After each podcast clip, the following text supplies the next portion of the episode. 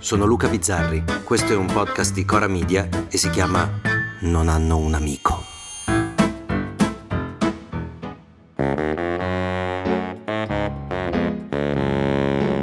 Uno dei geni assoluti del Novecento è stato un attore e uno scrittore, Paolo Villaggio.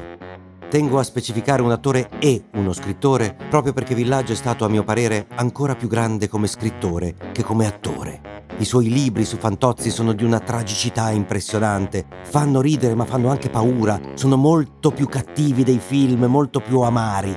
Grazie. Com'è buono lei!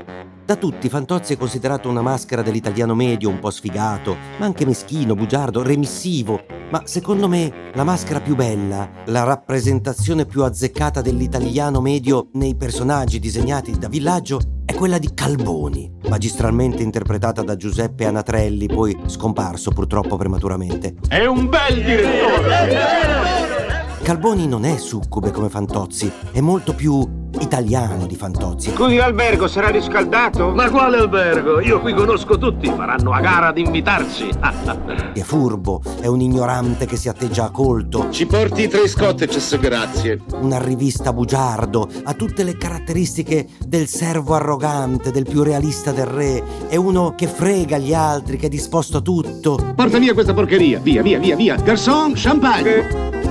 Io resto impressionato da quanti calboni ci siano in politica, naturalmente con toni meno taglienti, con caratteristiche meno evidenti, ma tanti piccoli calboni che popolano le nostre vite. Ce ne sono a destra e a sinistra. Certo di destra non è Riccardo Levi, presidente dell'Associazione Italiana Editori, che prima ha revocato l'invito al Festival di Francoforte a Carlo Rovelli, reo di aver attaccato il ministro della Difesa, poi ha revocato la revoca e chissà se revocherà la revoca della revoca così più realista del re, ma la domanda è una, al netto delle posizioni, ma davvero un politico scafato come Levi non si rende conto che se manda una lettera a uno dicendogli che non lo invita più perché dice delle fesserie, quello poi lo sputtanerà ai 420, ma davvero il livello è questo. In più, questo pietoso tentativo di lasciarlo a casa era in difesa di uno, Crosetto, che non aveva chiesto neppure di essere difeso, anche perché Crosetto immagino lo sappia che poi scoppia il casino. Se puri uno e glielo metti in bella coppia pure scritto, scoppia il casino ma i Calboni sono intorno a noi. Io mi ricordo di aver visto una conferenza stampa di Conte ritrasmessa da un rappresentante dei 5 Stelle, di cui per pietà non faccio il nome in cerca di notorietà,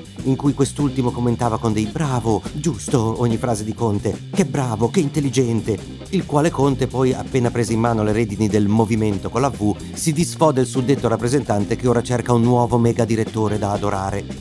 Ma basta guardare cosa è successo sui social dopo il belli ciao di Salvini contro Fazio. C'è una libera scelta di un libero conduttore che ha accettato liberamente un'offerta, spero per lui consistente. Un turbinio di evviva e di complimenti capitano, cercando di essere il più ruffiano, la più ruffiana, cercando un pizzico di luce. E nel calbonismo cadono tutti, anzi cadiamo tutti, quando prendiamo le difese o esaltiamo quello potente che può cambiarci la vita, sperando solo che ci noti, che sia buono con noi, che punisca quel fantasma Tozzi e ci faccia salire un gradino in più. E nel Calboni di Villaggio c'è tanto l'italiano medio di sordi, i personaggi di Monicelli, di Scola, di Risi. Sono convinto che nessuno di loro in cuor suo fosse sicuro di descrivere così bene, così esattamente l'Italia che eravamo, ma soprattutto quella che siamo diventati. I film di villaggio hanno 40 anni e descrivono i quarantenni di oggi, i calboni di oggi, quelli che alla fine non diventeranno mai mega direttori, non avranno mai la gloria che pensano di meritare, rimarranno sempre dei calboni. Il punto più alto della carriera sarà quello di diventare capocordata per la disperazione e lo scorno di quelli sotto di loro. Capocordata fu messo imprudentemente calboni. Scusate! Non hanno un amico? Torna lunedì. Se volete commentare, se avete idee o suggerimenti per nuove chat di WhatsApp o testimonianze di nuove chat di WhatsApp, potete scriverci a nonanunamico@gmail.com o nonanunamico@coramedia.com. Anche per gli insulti, prendiamo anche quelli. Non hanno un amico è un podcast di Cora News prodotto da Cora Media. È scritto da Luca Bizzarri con Ugo Ripamonti. La cura editoriale è di Francesca Milano. La supervisione del suono e della musica è di Luca Micheli. La post-produzione e il montaggio sono di Daniele Marinello. Il producer è Alex Peverengo.